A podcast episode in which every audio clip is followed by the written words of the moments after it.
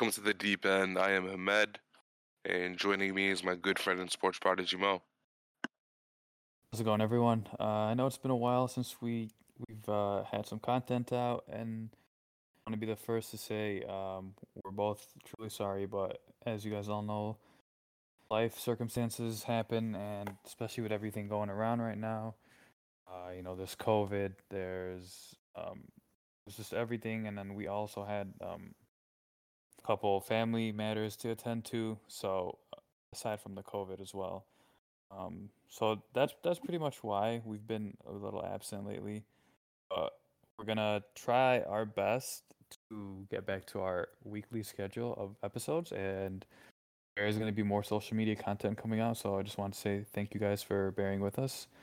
I don't know, uh, Hamed, if you wanted to mention anything. Yeah, no, I just wanted to piggyback off of uh, what you said. Uh, there's been a lot that has happened since the last time that we showed up on here.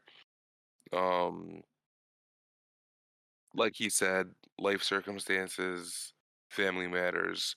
It's honestly mostly on me. I had a death in the family. I had a COVID scare for both me and my family, and I'm still pretty sick. I'm not.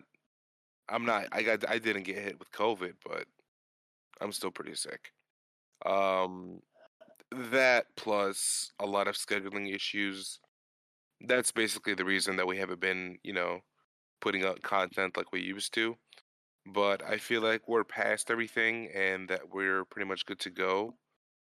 So, like most said, we do appreciate you sticking around and we genuinely hope that this is going to be the last long break that we take and that 2022 is basically our year when it comes to content, both social media and podcast episodes. And I do apologize for my voice slash any coughing that does occur during this episode. I'm still a little bit sick. I'm kind of mostly out of it, but like I'm not totally there yet. So, you know, hopefully this is the only episode where you get to hear me like this. Yeah, so pretty much like he said, I mean, and do our best. You know, no one can really plan for COVID or sickness or family emergencies, but we'll plan our best. I mean, we'll try our best to um, have everything be more regular. And kind of going off that, I mean, we had we did miss a lot of content. We did miss a lot of games. Um, so this episode is going to be kind of like we're just gonna sum everything up and just kind of go have like a nice brief um, analysis of some games and it's been a really hectic month in the Premier League. Uh, the month of December was pretty crazy. There was a lot of crazy games, so we we're just gonna kind of pick uh, a game or two that stood out um, on our end and just kind of dive into it. So I'll get started. Uh, this game happened the day after Christmas on December 26th. It was Man City and Leicester, and um, this game was a shootout. It was a plain old shootout, and it was nice to see However, eh, I mean, in the first half hour, I, I thought this game was over. Um, Man City was up 4 0 after the 25 minute mark, so not even the half hour. So I literally thought this game was over. I did not turn off my TV though, uh, just because I did say to myself it was too early. I wasn't expecting a comeback or anything, but I did say it was too early. Maybe they'll snag a couple goals and make it interesting. And they definitely did. Uh, Leicester City made it very, very interesting. Uh, James Maddison opened the scoring in the 55th minute for them, and then four minutes later, Lookman bagged the goal, and then maybe not even like six six minutes later, uh, Iheanacho scored a third. So Man City found themselves. I mean, it was the first time I saw Man City like confused at in the back at the defense. They were I don't want to say they were in shambles, but they were they were kind of distraught uh, when all that was happening. It was just goal after goal after goal for Leicester, and um, Man City kind of fell asleep. I feel, and I mean, obviously, great teams are great teams, so Man City wasn't going to go down, and a lot of people, I think we all knew Man City wasn't going to go down like that, but Leicester did make it very interesting, and they're in first place for a reason. They have a stranglehold on the Premier League for a reason, and they showed that. Uh, Raheem Sterling uh, scoring another he scored a penalty um, aside from the other goal he scored in the first half in the second half he did score a penalty that kind of sealed it that was the last goal he scored in 87th minute That was the last goal, and then uh, uh, Laporte, the defender, scored as well. Um, so six three it finished. The thing with Man City is they can really beat you anyway. I mean, however you want it, you name it, and they can beat you. They can beat you without quote unquote a real striker. They can beat you with defenders. You see, you know, João Cancelo scoring goals, Ruben Dias, Aymeric Laporte, all those guys can score goals. Gundogan can score goals whenever called upon. Uh, Mahrez obviously is a goal scoring threat. Sterling obviously, Bernardo Silva obviously. So it's just they just have an embarrassment of riches on their team, is what I'd like to call it. And I mean, when you have players like Phil Foden and Jack Grealish and Gabriel Jesus coming off the bench, it's it's tough for anyone to beat this team. Like I know in the beginning of the season, maybe they didn't look so convincing, and a lot of us were like, "Oh, they don't have a real striker. Oh, you know, this, this, that." But Pep, the, the thing that I love about Pep, other than the fact that he's running a four-three-three with them uh, as of late, that's the formation that he ran at Barca as well, and I, I like that a lot. But he he's he's transforming each player. He's expanding each player's role. So um, Cancelo's not just a defender. He's not just a wingback. He's he's a goal scorer. He's a playmaker. Um, Kevin De Bruyne is not just a playmaker. He can he can take a step back a game and let someone else take over um, that same game. It's just crazy. Like they just have so many weapons, and I don't think. I mean, to sum it up, really, I I don't think they're gonna. They're first in the division in the Premier League now. I don't think they're gonna lose this lead on the division and on the league. I'm sorry. So I don't know. It's just tough for any team, any team to win. And I mean, just a couple stats that I found interesting from this game as well. Um, Leicester being down 4 0 inside 27 inside 25 minutes is the first time a side found themselves four goals down that early in a Premier League game since uh, Watford were down 4 0 against also Man City in September 2019. After Watford were down 4 0 after 15 minutes against Man City in 2019. So Man City has has a track record of just you know putting it on teams early, albeit Leicester did almost come back. And City still recovered. So that game just was really really good for me because we saw two sides of Man City. We saw them come out swinging early, and we saw them respond to Leicester scoring the quick three goals on them. Right. Um, you make a really you make a lot of good points. Uh, Man City, obviously, they're we we did talk about them not you know not having a true striker, maybe them having like a little bit of a down year. Uh, clearly, that was wrong because um, the last time that we actually saw Man City lose was on October 30th when they lost two two nothing to Crystal Palace. So there's that. Um, they actually had, yeah, like I said, they've been undefeated ever since.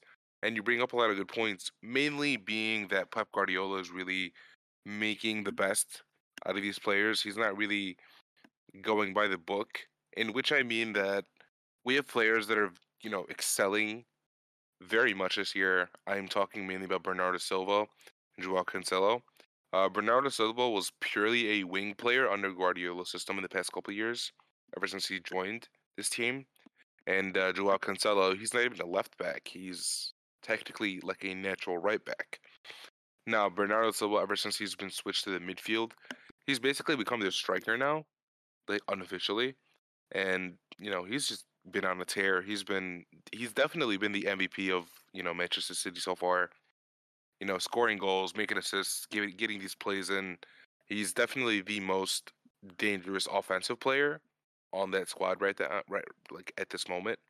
And Joao Cancelo, he's truly making the case to be named Player of the Year this year because you know he can basically do it all. We're talking about assists, we're talking about goals, we're talking about you know defensive adjustments, we're talking about defense in itself. He's been on a tear this year. He's definitely been the most impressive defender in my eyes this year. Usually, Mhm. something like that usually goes to Trent Alexander Arnold, who is just out of this world when it comes to what he does on the pitch for Liverpool. But no, Joao Cancelo has definitely been that guy this year. Um, you know, there are a couple honorable mentions in there. Like I said, TAA, He's always done. He's always doing this thing, but we're kind of used to him doing this thing. So seeing Joao Cancelo really excel in that role is is is really something to behold, and just you know just goes to show you how much of a genius Guardiola is when it comes to adjusting and getting the best out of his players. But uh, yeah, no, they've they've built City have built a pretty sizable lead in the Premier League so far. I believe right now the the they're up what ten points, eleven points on second place, and Mm. I don't see them losing anytime soon. Like I said, their last loss came in came on October thirtieth, which is literally more than two months ago, and you know I would say that it's smooth sailing for the rest of the season. Since they've up until now they've had a really good you know strategy or they've had they've had pretty good luck on avoiding covid because as we all know you know there's been a lot of postponements in the premier league. There's also there's also been a lot of players that got hit with the covid virus. Um man city have done a good job avoiding that up until today when it was reported that seven players plus pep guardiola they got hit with covid now, I don't know how that's going to affect them going forward. We don't even know the identity of these seven players. We don't know if they're like, you know, players that get regular game time or we're talking about bench players maybe. So we don't know how Man City is going to move forward with this. But at the same time, the last time we doubted Man City when they didn't have a true striker, they just went on a tear and started winning and winning and winning without, you know, letting up and having any losses. Only like a rare loss or a draw every now and then. But it's been mostly wins for Man City since then, so I'm not gonna do the mistake of doubting them again. Um you know, heading over to the other side of town, you know, Liverpool, you know, their rivals. They've had a pretty okay month. They could have had a better month, I guess. You know, they, they the first two weeks it was smooth sailing for them. They were pretty win- winning every single game, but since that December sixteenth game against Spurs, they've kind of, you know, not they haven't been doing that well. Um, they have tied, I believe, their last three games. If not, no, they've tied two games and they lost one game to Leicester City. And you know, like it's it's been tough for Liverpool. They just haven't been finding the stride against other teams, and that's understandable because you know Liverpool are going through kind of a weird period right now. They've had a lot of injuries um, throughout the season. Plus, they've been hit with COVID a few times. You know, Jurgen Klopp even has been off, off the touchline a couple times. We've had players such as you know Joe Gomez. We've talking about Van Dijk. We're talking about Fabinho, Jordan Henderson. A lot of really mainstay players. A lot of you know big rotation players um, have been hit with COVID, and you know they've been trying to adjust. I've I believe they've had what two games postponed until now. One of them being a league game um, that was supposed to be played on December 26th, I believe, the Boxing Day uh, game against uh, Watford, I believe. And they, re- they they were supposed to be a game played tonight, uh, the first leg of the uh, semifinal in the Carabao Cup against Arsenal. Uh, that was postponed after Liverpool made countless um, requests for it to be postponed because they've had, you know, like I said, COVID cases plus injuries Plus, now they've had a, they have a couple of players who are not on the squad because they've left for international duty for the Afcon tournament. Uh, those players being uh, Sadio Mane, Mohamed Salah, and uh, uh, Naby Keita. So it's been a really tough month for Liverpool. Uh, I did want to mention that I find that the game between Liverpool and Chelsea that um, happened during on January second, I I feel like that was a really good game because you know it it did end up finishing two two. Um, but the game itself was pretty interesting because you know Chelsea and Liverpool they feel I feel like they've been neck and neck the entire season. They've been Mhm. you know you know they've Yeah. always had they've always in the beginning of the season the first I think couple games we're talking about like the first six or seven games. Whenever Liverpool had won, Chelsea had won. Whenever Liverpool had tied, Chelsea had tied. So I feel like they've been going neck and neck all season. They've been kind of re- really just fighting it out for that second spot, that second place spot, and you know it's it was it was a pretty interesting game. I remember watching the game pretty closely. It was it was it was very interesting. It was very well matched up between both teams.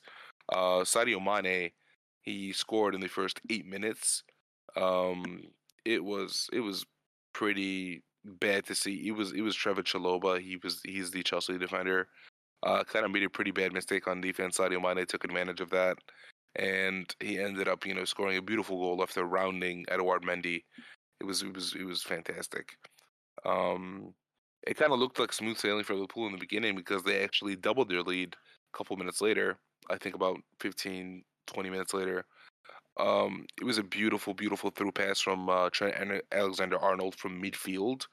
You know, Salah literally just you know running down the right wing, you know, kind of cutting in, slashing in um, into the box, and he chipped Edouard Mendy in the most beautiful way. He was very much up close. It kind of looked like you know Mendy kind of had a hand on it. It was a tough angle too. It definitely was. It definitely was. I don't know how he, you know, found the composure within himself to really score that. And uh, like I said, Liverpool doubled the lead pretty early on, and it kind of looked like, you know, with a couple of defensive adjustments, they kind of felt like, you know, Liverpool had this game in the bag, and this game really, really would have helped them in the standings because they definitely needed these three points, especially against a team that they're basically neck and neck with. Um.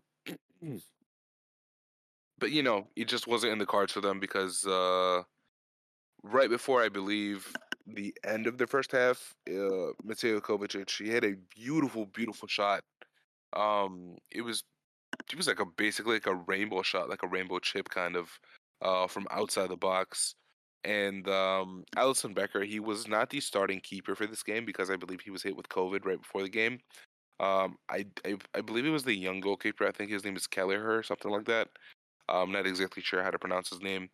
Um, yeah, he's he's not a bad keeper, and it was a fantastic strike by Kovacic. But I do feel like it was kind of an easy save. Maybe a keeper with more experience, maybe a little bit, you know, someone who's a little bit older, he could have, um, you know, kind of saved it. But I'm not gonna discredit Kovacic's strike because it really was a beautiful shot. Um, a couple minutes later, I believe it was like four minutes later, Christian Pulisic, you know, coming in from a threaded N'Golo Kante pass, you know, he just ran down kind of like the middle of the field and just, you know, scored again. Pretty easy stuff for Pulisic, who's been on a tear lately. And, you know, going into halftime is 2 2. They they did all they could in the second half. Both Chelsea and Liverpool attacked as much as they could, and it was just you know neck and neck the entire second half. No one could really get the upper hand on the other person, and the game ended up finishing two two. Um, with that, Chelsea stays second with forty three points, and you know Liverpool just stuck in third basically, with Arsenal being in fourth. Liverpool do have a game in hand though, so that could kind of change how things look moving forward. But until then, just basically how it is. Man City in first, uh, Chelsea in second, Liverpool in third, Arsenal um, in fourth. And I don't want to get too much into what Arsenal's been doing because you know it, there's a lot to talk about, but they've been on a tear. They've definitely been like on a tear. It's it's really crazy to see you know, thinking about how much they struggled in the beginning of the season compared to what they've been doing now. Um, and, and, and, and the reasons for Arsenal's, you know, streak.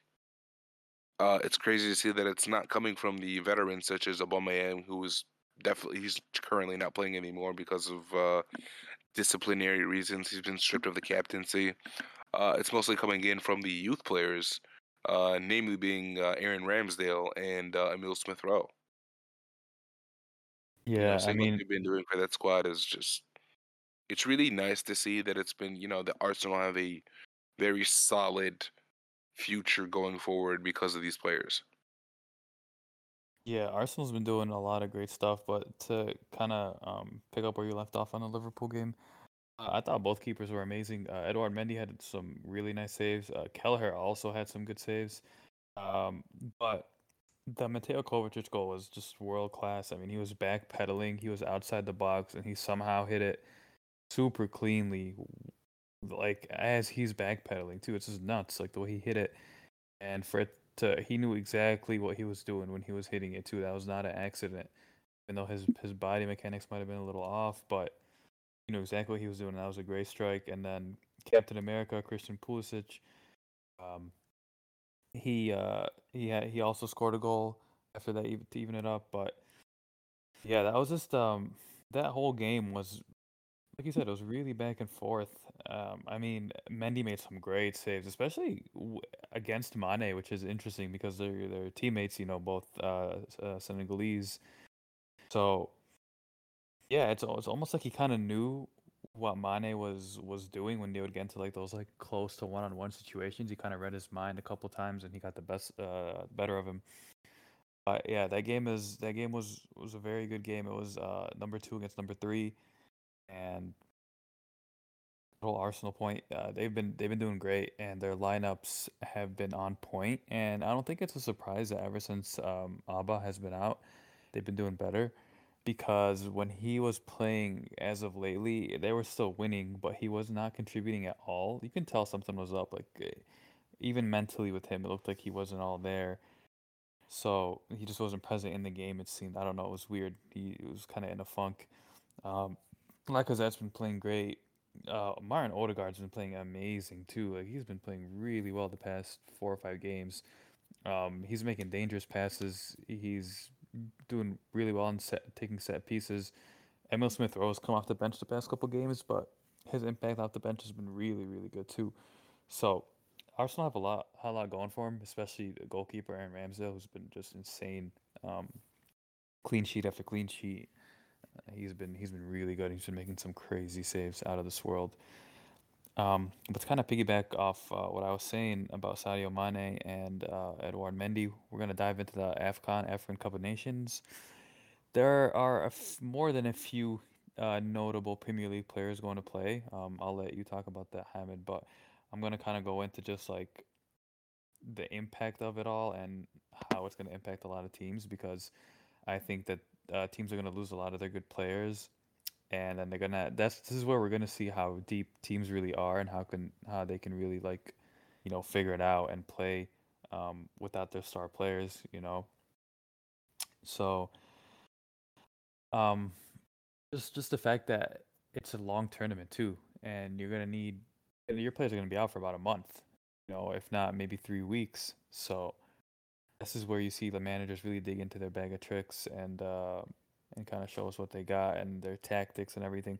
So I think the big teams will be fine, like Liverpool, Chelsea, you know, those kind of teams will be okay.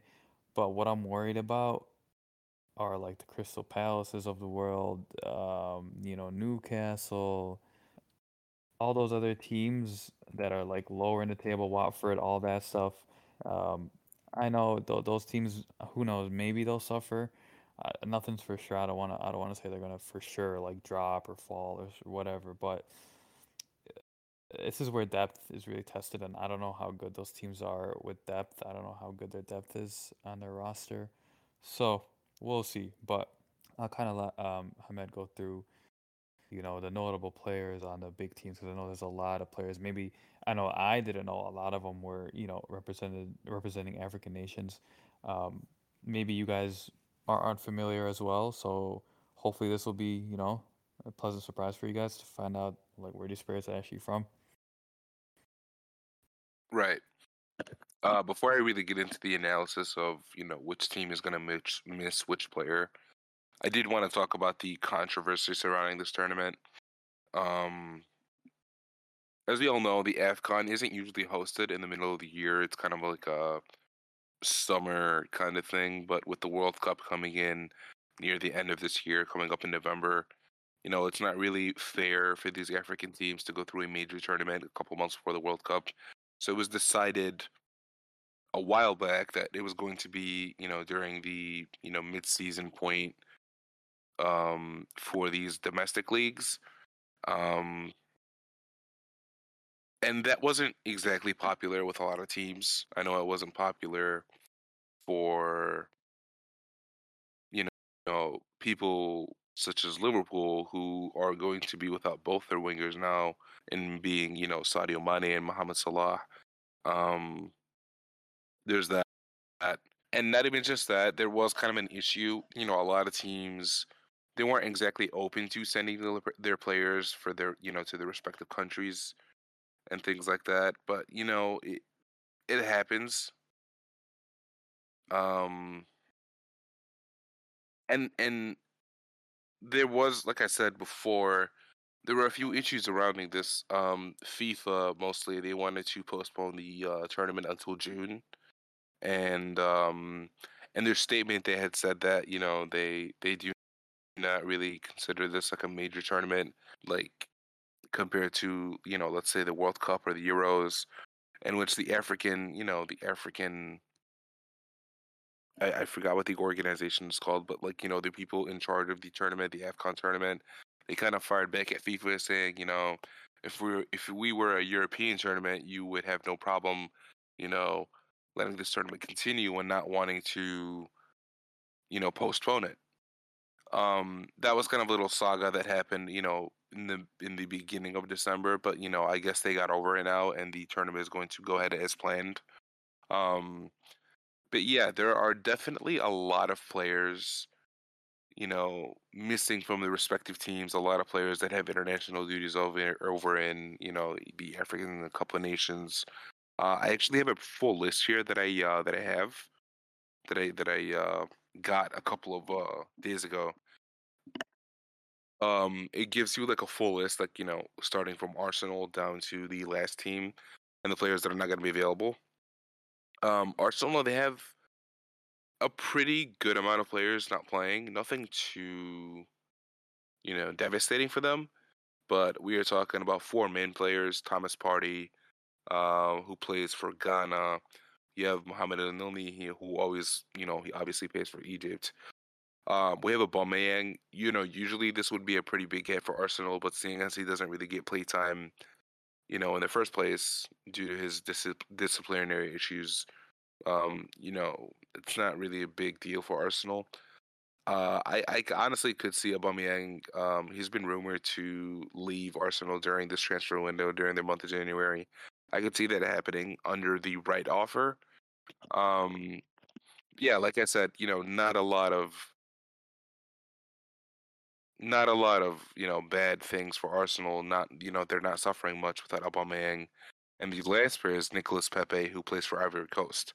So they're going to have a lot of rotation players missing, you know, going forward. But I do believe that they're going to manage because, like I said, the reason that they've been on the tear lately are due to players such as Aaron Ramsdale and Emil Smith Rowe, who obviously do not play for any African teams. So I think they're going to be going, you know, I think they're going to be fine moving forward. Um, you know, Aston Villa, Aston Villa, they have two players, uh, Mahmoud Trezeguet, who is Egyptian, and Bertrand Traore, who plays for Burkina Faso. So there's there's that. Uh, I hmm. really don't think that that team is going to suffer very much because Trezeguet literally just came back from an injury. He was he was playing with the under 21s like two weeks ago, and he made his season debut, I believe, like a couple days ago, even. So Aston Villa, they've been in you know okay, decent form ever since Steven Gerrard took over the team.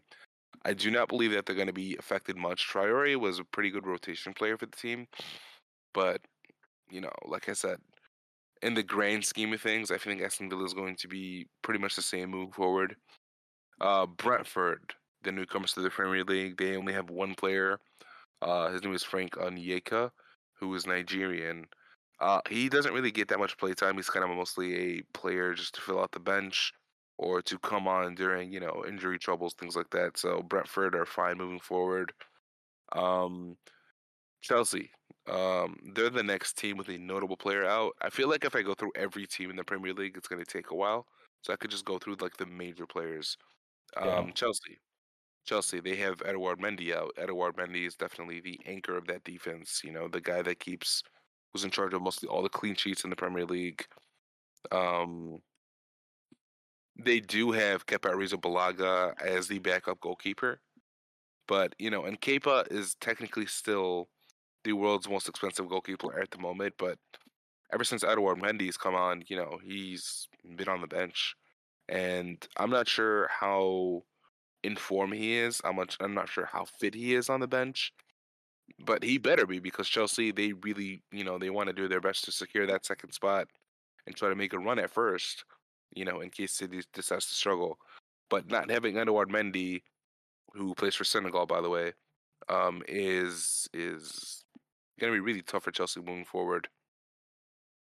Um, Crystal Palace. Crystal Palace are going to be missing uh, Cheikhou Kouyaté, who has been a, you know, he's been okay. He's been hit or miss for them on defense mostly.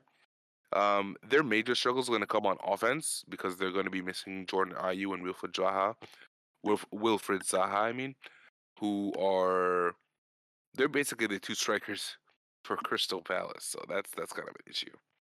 Yep, that's what I was um alluding to when I was saying that. Like they they're gonna have a tough time recovering. Yeah, yeah. They they've they've already been struggling on defense on, on offense mostly. Them missing basically the two guys in charge of their offense is going to be really tough for them. Um, Everton, Everton are going to be missing Alex Iwobi, who is Nigerian. Alex Iwobi has been serviceable as a right mid, sometimes a right wing for uh, Everton. So I don't really see Everton struggling much. I mean, they obviously are struggling at the moment under Benitez. Um, they're just not winning games that they should be winning. And it's to the point where they're actually discussing maybe firing Rafa Benitez, even though he's only been charged for four months. So they're they're kind of going through it right now, but I don't think Iwobi is going to really add to their you know their struggles at the moment. Um, Leicester City, Leicester City are going to be missing kind of a you know a lot of players. Uh, Daniel Amartey, who uh, plays for Ghana, he's a defender. He's been doing okay for Leicester so far. He's been in okay form when he's not when he hasn't been injured.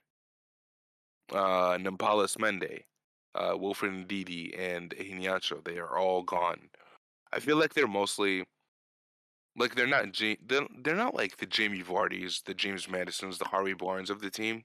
I feel like Leicester City is going to be like fine moving forward, but they really are going to have to, you know, rely on the star power, the star power of that team instead of the bench like they used to.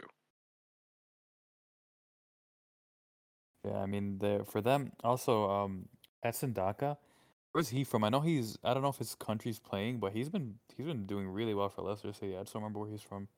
Yeah, no, he's been doing all right. Uh, he's he's not going to be heading to AFCON. I'm not exactly sure where he's from, but mm-hmm. I, I do not know. But he's he is staying on the team, which is nice okay. to see because, like you said, he's been on a tear. Uh, for Leicester City, like I mentioned, they're really gonna have to rely on um, the star power that they have. The the players that I mentioned, you know, players such as uh, Jamie Vardy and James Maddison and Harvey Barnes and Youri Tielemans they've all been you know really really good for uh, Leicester City this season. And Leicester City, they have a lot. They have a pretty deep rotation, but with this Afcon tournament, that's basically been skimmed down. So, um, on to Liverpool. I feel like Liverpool. It's without a doubt. I feel like they're the team that's to struggle mostly without these players, or they have the most important players of the tournament, basically, because you have Mo Salah, who has you know been the best player so far this season, not just for Liverpool, arguably in the entire league. Um, you have Naby Keita, who has been he's been okay. He's had he's actually had a bigger role this season, you know, compared to years past. So that that's that's going to be an issue. And um, as we all know, like Liverpool's midfield is not like star-studded. They don't have a lot of like great players in the midfield. Like, sure, they have some pretty decent players when it comes to like defense and playmaking. But if we're gonna talk about offensive mid players, Naby Keita was that guy for them this year. So him not being there for the next couple weeks is going to be really, really tough for Liverpool. I really hope they can work it out with the with the subs. I really hope that Thiago can really step in and do his thing for Liverpool. Kind of give us a flash of the past that you know we've been used to seeing throughout his entire career. Um, the last player on Liverpool, Sadio Mane, who is uh, heading over to Senegal. And like I said, going to be really tough for Liverpool. Going to be really tough for Liverpool moving forward. Yeah, I think like you said, it's not that they have the most players out. it's like numbers wise, they have the most important players out to their team. So I, Impact. I think I think they're the team that's we're gonna see. I don't want to say maybe drop points, but they might maybe tie or you know maybe scrape by. But at the same time, those guys are gonna be out for a while, depending on how far their teams go. Mhm. Egypt might not go as far. I would say Senegal would probably go to the final. They're they're actually my pick to win it all. But um, yeah, they're Liverpool's still definitely gonna struggle the most. For sure. Uh, Manchester City. They're uh, going to be missing Riyad Mahrez, who has been a pretty big part of the, the, the team this year. But like we mentioned before, Manchester City they've been on a tear this year. They've had a like a luxury of players at their fingertips, who you know players who have been in form. He is a big part of that squad, but I don't really feel like Manchester City is going to struggle without him. You know what I mean? Nah, they they they're gonna be fine. Pep's gonna find a way to make it work. I think I think they'll be okay without him. Talking about just Mahrez being missing, yeah, I don't think they're going to struggle moving forward. But if we're going to talk about the COVID cases that we mentioned before, we don't know how that's going to play out for them. So there's that. Um, yeah. Other than that, the major players missing. Um, for Watford, Ismaila Sarr, who is heading over to Senegal. Uh, Emmanuel Dennis, who has been on a tear this season. He specifically requested um to not play for his uh for his team. He is Nigerian. Um there's been kind of a rift between Watford and the AFCON, you know, organization. They kind of they've been in kind of informed this this you know these past couple of games. Uh, Emmanuel Dennis being mainly the reason for them. Players such as Ismaila Sarr doing the same thing. So they've been kind of hesitant hesitant to really send their players over to their African um, teams. But um, yeah, Emmanuel Dennis is staying. Ismaila Sarr is heading over to Senegal.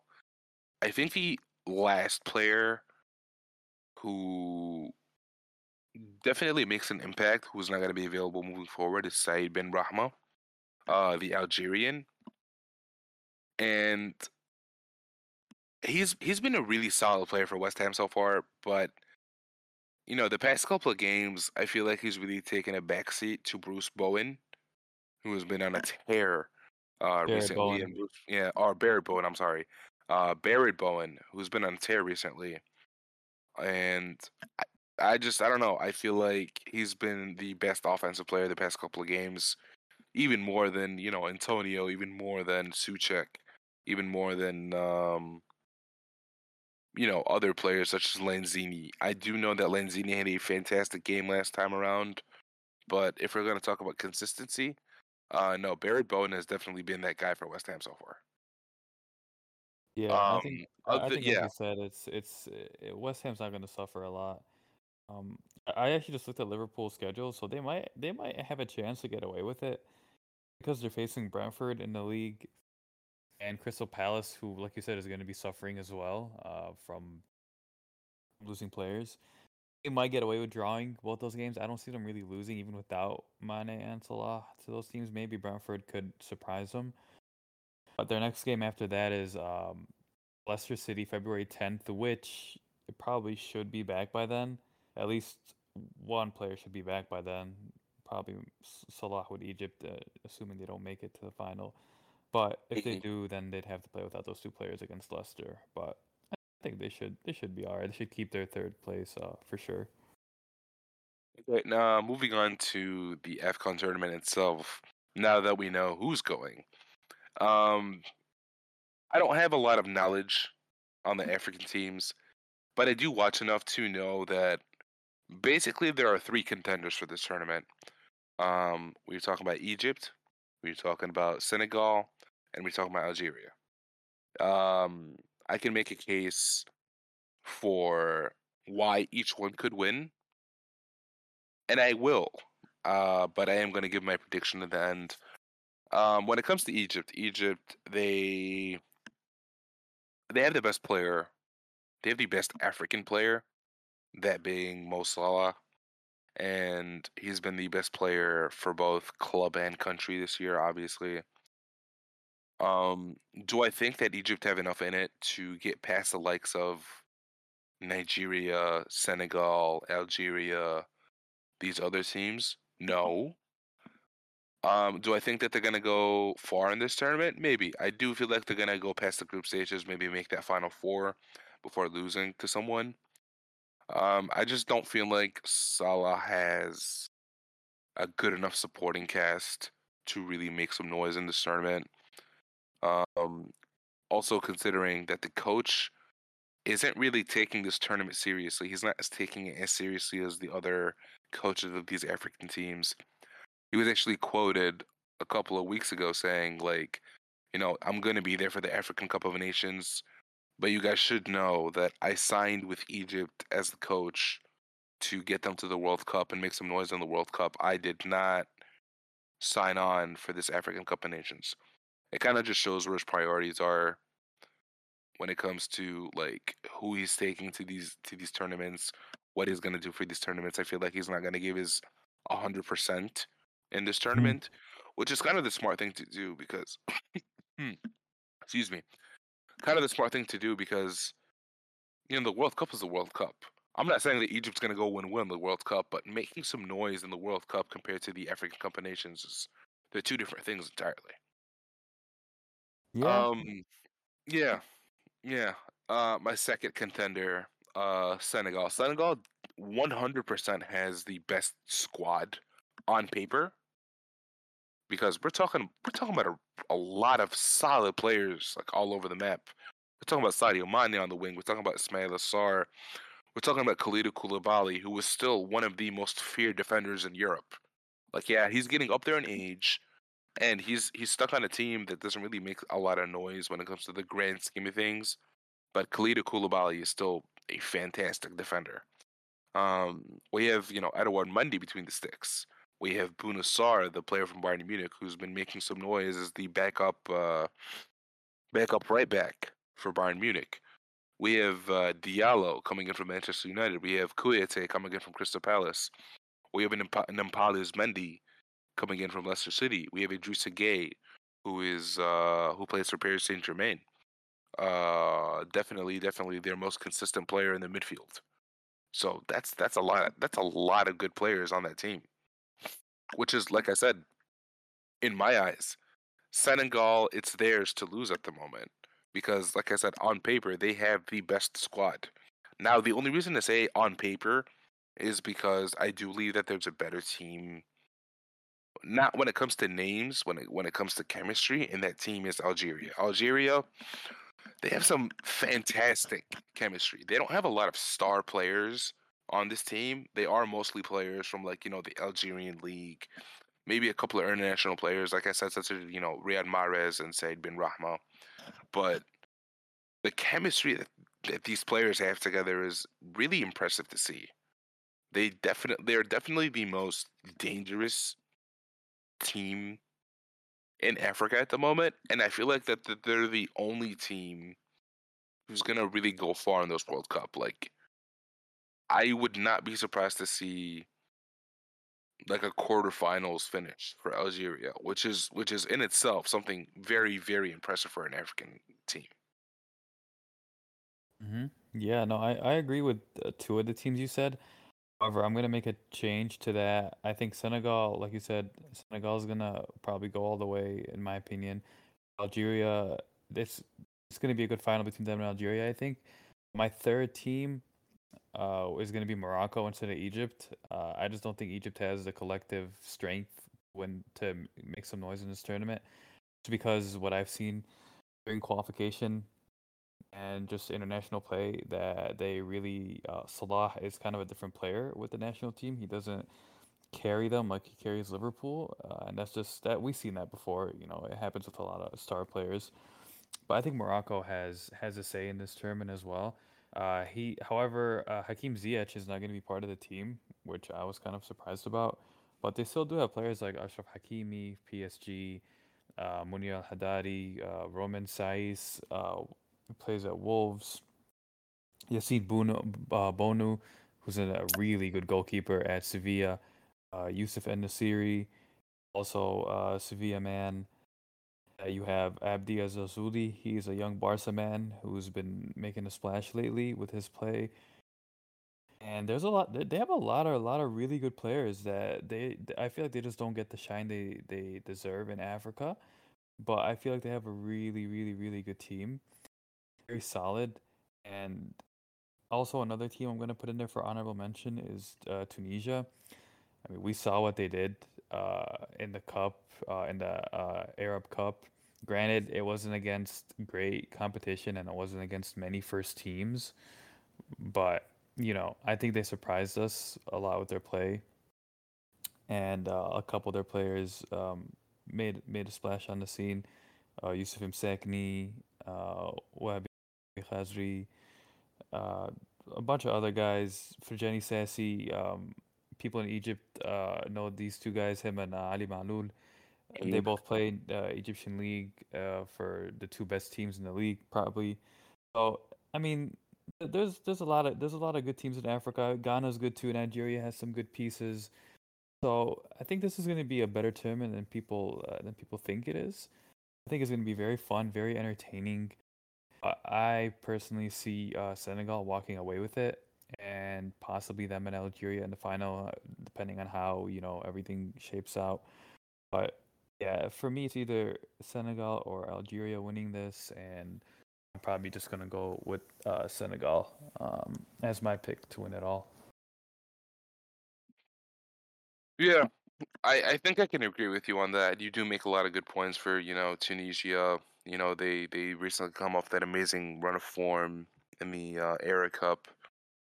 Um, but like I said, you know, names matter. It's not just about chemistry. It's not just about, you know, recent run of form. We do have to also take talent into consideration. And when it comes to talent, Senegal definitely takes the cake on that one. Um, I do agree with you, Senegal. I do. I feel like it's going to be like a Senegal Algeria final, and that would be really, really good to see. Um, yeah, yeah. When it comes to the African Cup of Nations, that's pretty much it. Uh, moving forward, uh, it is January seventh at the moment for me, at least. Um, as of this episode, which means we've been one week into the winter transfer window so far. and it's been kind of quiet. You know, not a lot has been going on. I think the most, the biggest deals that we've probably seen, we're talking about Kieran Trippier transferring from um, Atletico de Madrid to Newcastle. This would be Newcastle's first major purchase ever since that Saudi takeover. Um, he's been he's been an okay right back. I I he does play for England. He is an English national or a British national. I mean, so having him come back to the Premier League is always something that it's going to be nice. Uh, I'm not sure how he really helps Newcastle's defense moving forward. Um, I feel like Newcastle have a lot of issues, a lot of you know problems, mainly in the midfield and maybe in the attack. They have a lot of you know issues with consistency. Um, yeah, not not really a big splash when it comes to players being transferred, but it is the biggest deal so far. I think maybe the other big or the big note, like the big deal worth mentioning, is Andre Onana, who is serving a suspension for a God knows what it was, but it was something that he did, you know, that he took unintentionally, and he was serving a nine-month suspension. He used to play for Ajax. Um, he signed for Inter, and he's not even going to be joining Inter until the summer. He's just literally signing a pre-contract at the moment. Um, other than that, not a lot has really been going on in the transfer window. I think the other big deal that's been worth mentioning so far is Philippe Coutinho, who is currently discussing a move to the Premier League. Um, there were reports that f- up to five Premier League clubs have been in contact with Barcelona.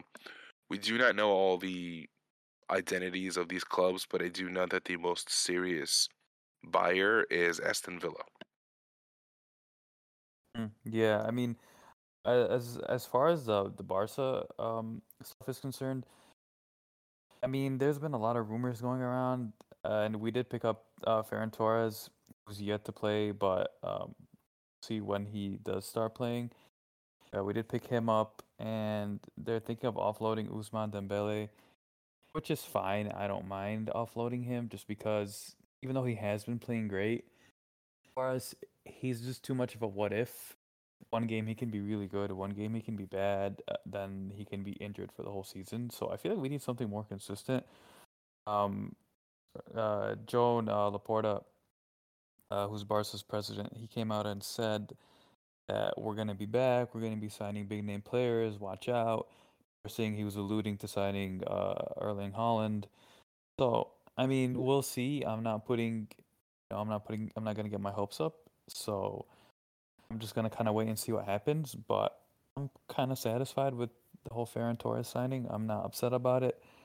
Uh, it just remains to be seen how he's going to play. I think Xavi will find a good spot for him and the team and find a way to plug him in and for him to work well. He can, I mean, he can be false nine. Uh, he can play on the wings. So I think I think he's good for us. But as far as other transfers, um, we'll see. We'll see how that goes. We'll see who we get. Yeah, uh, gonna be really. When it comes to the potential that this transfer window has, um, there's definitely a lot of potential. I'm not sure who, like, who's who's really going where. I do know that the, the, there's there's been a lot of rumors. That's just basically it. But when it comes to things formulating, um, yeah, not a, not much has happened so far. The two transfer deals that I mentioned, by the way, they were strictly for the Premier League. If we're gonna talk about the biggest deal so far worldwide, um, it, it is definitely Ferran Torres to Barcelona. Uh, 55 million coming in from Manchester City. Uh, he took a pay cut for his wages. He has a 1 billion uh, euro release contract, or yeah, release clause on his contract. So a lot of big numbers for Ferran Torres, who is fantastic as Spanish international, who does really well with the Spanish national team when he plays there. And also, you know, when he was playing for Manchester City before his injury, he was also doing very well. He was basically Ferran Torres' main. I mean, he was basically Pep Guardiola's main um, option, main guy who played striker when Gabriel Jesus came off the bench. Um, so no, that's a very solid pickup for Barcelona. And I kind of, I, I do, I do feel like I'm starting to really get the vision of what Barcelona's trying to do. They're trying to, you know, rebuild through the youth system. They're trying to rebuild with the young players, and I can definitely see them being a problem a couple years down the line because, like I mentioned, they have a lot of young players on that squad who've been doing really well so far under Xavi. Yeah, I think I think like I like I said in episodes before this, uh, I'm gonna repeat myself, but pretty much yeah, like you said, we're gonna be ready in in a in a few years' time, which is fine. I've learned to accept that, as well as each Barca fan should learn to accept that. So, I think um, I think we're good. Um, I think that was a good episode. I don't know. I don't really have anything else to add about anything. I think we covered everything pretty well. Give you guys a nice brief uh, brief rundown of what was going on and what's to happen. Like I said, hopefully we will be on track and try to get back to our regular schedule. Um, Hamed, if you have anything to add, please feel free. Yeah, no. Um, you're obviously the Barca expert when it comes to these things. Um, like I said, a lot of solid young players, dude. We're talking about we're talking about Gavi. We're talking about um uh Mingueza, we're talking about Rojo, we're talking about Ansu Fati. There's a lot of really, really good potential for these players moving forward. And um yeah, it's been crazy to see. It's been crazy to see for Barcelona. Uh I do give it about two seasons. Yeah, probably two seasons before Barcelona really comes back into being one of the more, you know, respectable or or challenging clubs in Europe like they used to be. So yeah, there's definitely that. Yeah, yeah, we'll see. We'll see what happens. Um, okay, so I think we covered everything. Do you have uh, anything else you want to add?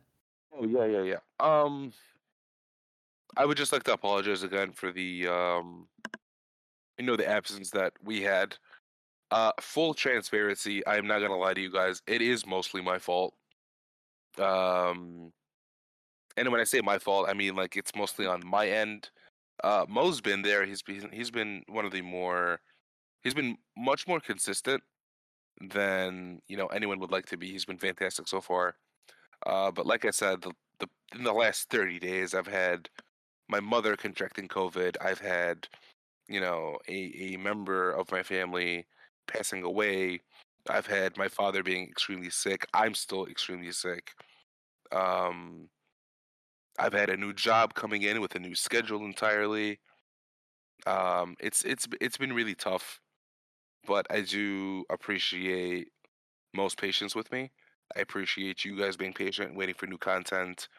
Um, I I do genuinely hope that this is the last big break that we're taking, and that 2022 is going to be filled with content for you guys because we're just we're ready to to really put ourselves out there and we do appreciate all of you who listen to the podcast regularly.